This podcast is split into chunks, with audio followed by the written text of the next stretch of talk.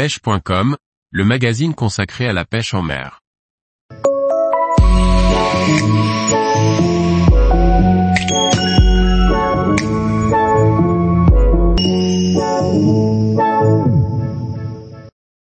Réservoir, maîtriser la pêche de la truite au blob et ses variantes. Par Jean-Baptiste Vidal. La pêche au blob nous vient une fois de plus d'outre-Manche et a révolutionné notre vision de la pêche en réservoir. Ces mouches particulières sont d'une efficacité redoutable.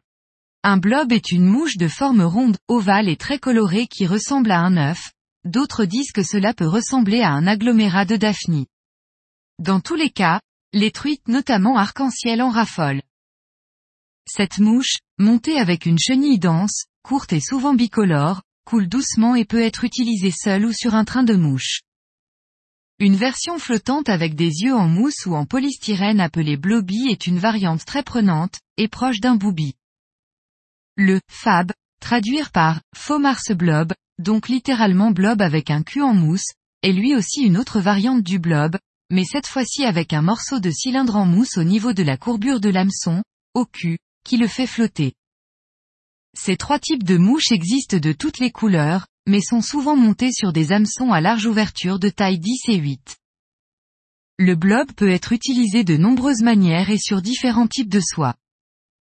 Il est souvent employé en soie intermédiaire sur un train de mouche ou seul, rarement.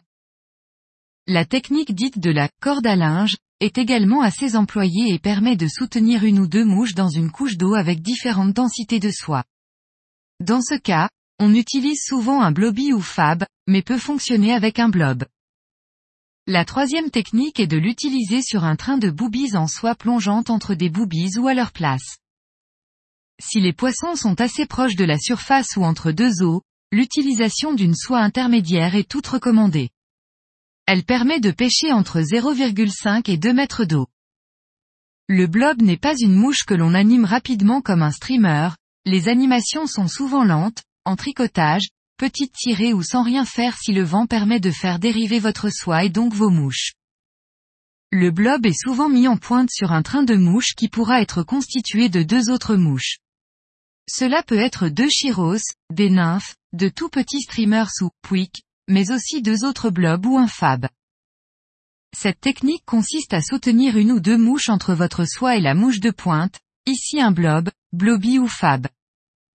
Le blob sera celui qui soutiendra moins les mouches. Il coulera doucement cependant. Le blobby et fab garderont les mouches en suspending à une certaine hauteur dans la couche d'eau. Dans ce cas, les mouches soutenues sont souvent des chiros ou des nymphes.